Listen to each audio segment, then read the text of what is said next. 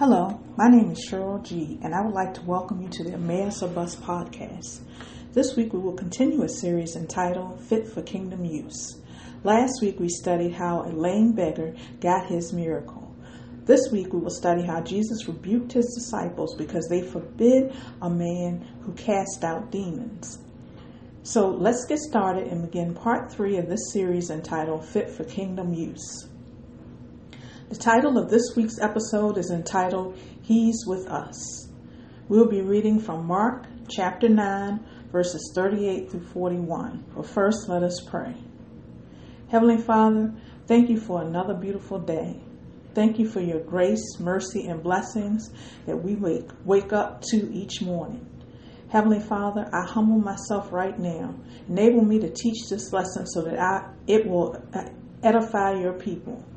Have me only use words um, that you give me to say, not mine, just yours. In Jesus' name I pray. Amen.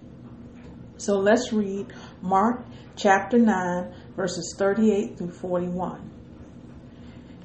And John answered, saying, Master, we saw one casting out devils in thy name, and he followed not us, and we forbade him, because he followed not us. But Jesus said, Forbid him not, for there is no man which shall do a miracle in my name that can lightly speak evil of me. For he that is not against us is on our part.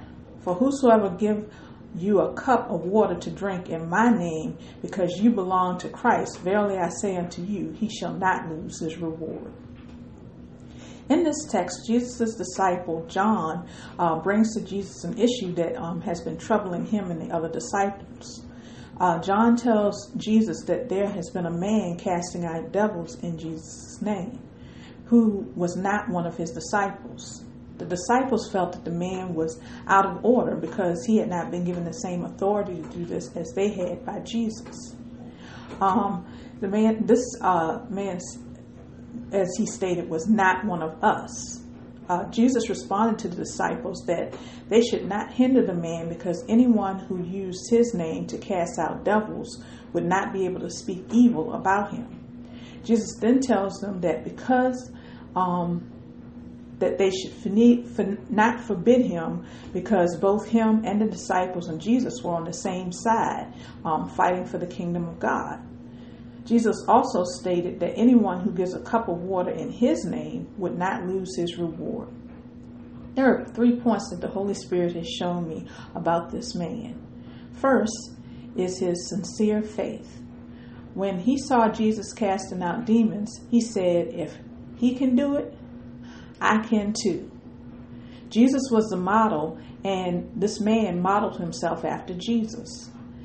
Um, in John 5, chapter um, verses 19, um, it states that then answered Jesus and said unto them, Verily, verily, I say unto you, the Son can do nothing of himself, but what he seeth the Father do.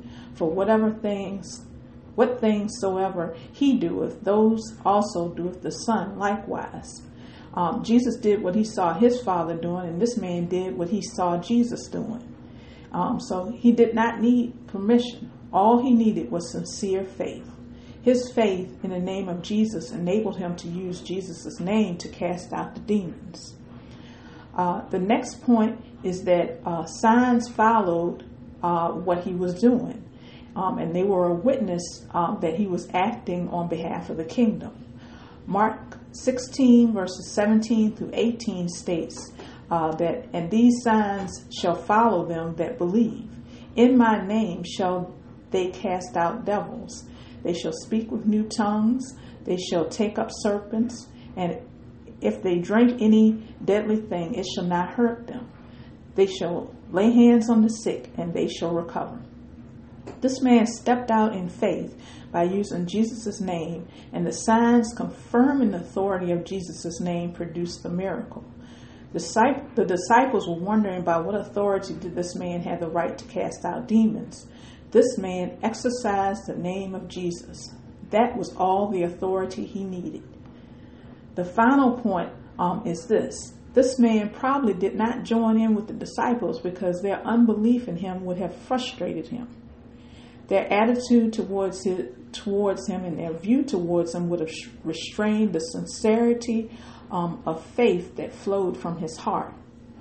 Um, he would have felt like a car that is started in a garage but forever restricted to the garage and never allowed to do what it was designed to do. But out, and that was to be out on the open road.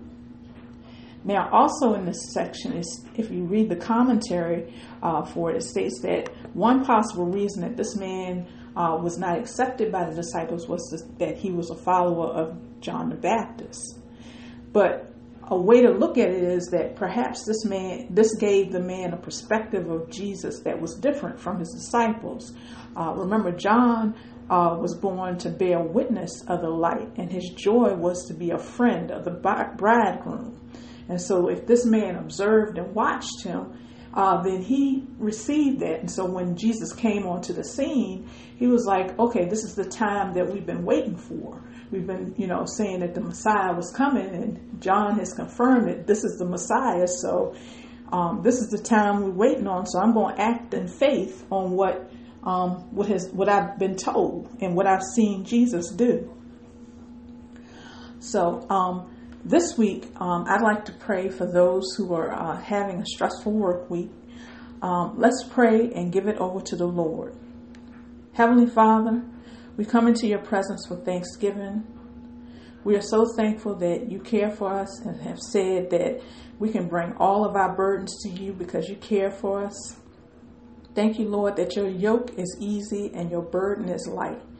We take comfort in knowing that you are with us always and has promised to never leave us or forsake us. In Jesus' name I pray, amen.